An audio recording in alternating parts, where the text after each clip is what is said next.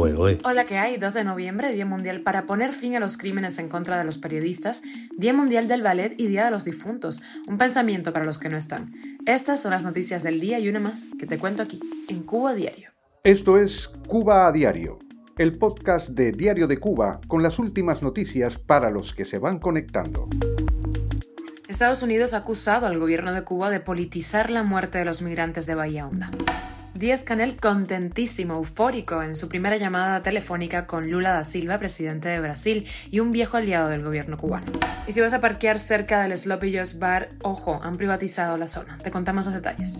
Cuba ha celebrado 75 matrimonios entre personas del mismo sexo desde la entrada en vigor del Código de las Familias. La Embajada de Estados Unidos en La Habana ha aumentado la capacidad para realizar exámenes médicos. Esto es Cuba a Diario, el podcast noticioso de Diario de Cuba. El Departamento de Estado de Estados Unidos acusó al gobierno de Cuba de politizar el hundimiento de la lancha con migrantes embestida por un barco de las tropas de guardafronteras de la isla cuando intentaban llegar a Estados Unidos cerca de Bahía Honda, en Artemisa. El gobierno cubano, que no ha entrevistado a ninguno de los sobrevivientes para esclarecer los hechos, responsabilizó inmediatamente a Washington de lo ocurrido, que el Ministerio del Interior calificó como un accidente, algo que desmienten los sobrevivientes del hundimiento que dejó siete fallecidos, entre ellos una niña de dos años. Washington ha pedido que si el gobierno de la isla desea realmente reducir la migración irregular, debe abordar sus políticas económicas fallidas y poner fin a la represión de sus ciudadanos.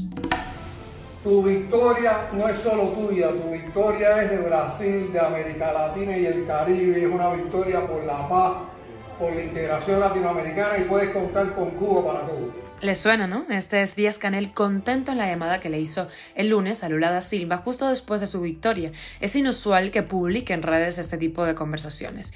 Pero es que la vuelta del presidente Lula da Silva es importante para Díaz Canel. Lula es un viejo aliado y con cuyo partido el gobierno de Cuba ha materializado grandes negocios como el de los médicos cubanos y la construcción del Mariel. La cancelación por La Habana del programa Más Médicos tras la llegada al poder en Brasil de Bolsonaro fue un durísimo golpe para las arcas del gobierno cubano, que a través de la exportación de profesionales a ese país obtenía millones de dólares. Durante su campaña, Lula anunció que iba a restablecer ese programa de ser electo. No obstante, no es seguro que liderando un gobierno con una fuerte oposición y un panorama político e institucional adverso, le sea posible implementar todos sus proyectos. Vamos a estar muy pendientes. Cuba a diario. Y si vas a parquear cerca del Sloppy Joe's Bar en La Habana, ojo, porque el gobierno cubano ha privatizado la calle de enfrente en beneficio de la inmobiliaria Caribe S.A., que ganó el derecho de parqueo exclusivo en la zona durante los próximos dos años. Fue Ulises Aquino, cantante de ópera cubano, quien denunció el hecho en Facebook. Se dio cuenta cuando intentó parquear su carro allí. Es la zona en calle eh, Ánimas entre Zulueta y Prado, La Habana Vieja. Aquino señaló que los bienes públicos en Cuba son administrados por el gobierno, pero no por eso dejan de ser públicos, por lo cual exigió una respuesta. El gobierno cubano ha privatizado varios espacios. Recientemente, por ejemplo, se anunció que el emblemático Jalisco Park en La Habana será privatizado y una inmobiliaria va a ceder el espacio posteriormente a una empresa particular que se va a encargar de su explotación. Y un total de 75 matrimonios entre personas del mismo sexo se han celebrado en Cuba desde la entrada en vigor del Código de las Familias. Los funcionarios reconocieron que todavía falta más preparación del personal, razón por la cual se ofrecen capacitaciones sobre diferentes aspectos de la ley. También falta la adecuación de una plantilla para los matrimonios igualitarios, pues en el certificado actual se sigue usando los términos el cónyuge y la cónyuge. A ponerse las pilas con eso. Cuba a diario. Y la Embajada de Estados Unidos en La Habana anunció en Twitter que cuadriplicó su capacidad para completar los exámenes médicos de visa de inmigrantes. Esa medida podría ayudar a acelerar el proceso de servicios consulares, sobre todo después de que en septiembre, recordemos, la administración Biden anunciara que la Embajada de Estados Unidos en Cuba comenzará a principios del año 2023, próximo año, a procesar todo tipo de visas de inmigrantes. Estados Unidos también había informado que dejará de exigir a los cubanos que buscan visa de preferencia familiar trasladarse a Guyana para sus entrevistas. Y de extra, el Zoom de Diario de Cuba, ese espacio que tenemos para hacer entrevistas, porque ahí hablamos con el actor cubano Rafael Ernesto Hernández, quien aunque no quiso desvelar el nombre de su personaje, adelantó que encarnará a uno muy polémico en la película basada en la historia de la hija de Fidel Castro con Nati Revuelta. Lo escuchamos. Quiero decir, está abordado de forma genérica, etcétera, etcétera.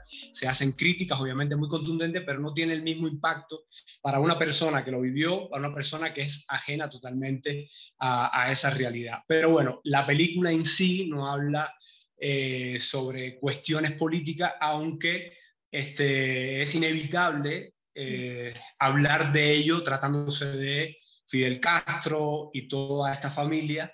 Pero bueno, básicamente se trata sobre la relación disfuncional entre un padre, que no es cualquier padre, o sea, es el dictador Fidel Castro Ruz, y su hija bastarda Alina Fernández. Alina de Cuba, la hija rebelde, se va a estrenar el próximo 2023 y ha sido polémica incluso antes de su estreno. El personaje de Fidel Castro lo va a encarnar el actor estadounidense James Franco y esto ha sido blanco de críticas. Según Rafael Ernesto, quien compartió escena con Franco en todo momento, su trabajo ha sido excepcional y hoy en día no hay cabida para ese tipo de críticas. Esto es Cuba a Diario, el podcast noticioso de Diario de Cuba, dirigido por Wendy Lascano y producido por Raiza Fernández. Gracias acompañarnos e informarte con nosotros. Me encanta que nos dejes ese ladito en tu sofá. Estamos contigo eh, de lunes a viernes y nos puedes encontrar en Spotify, Apple Podcast y Google Podcast, SoundCloud, Telegram y síguenos en nuestras redes sociales. Yo soy Wendy Lascano y te mando un beso enorme.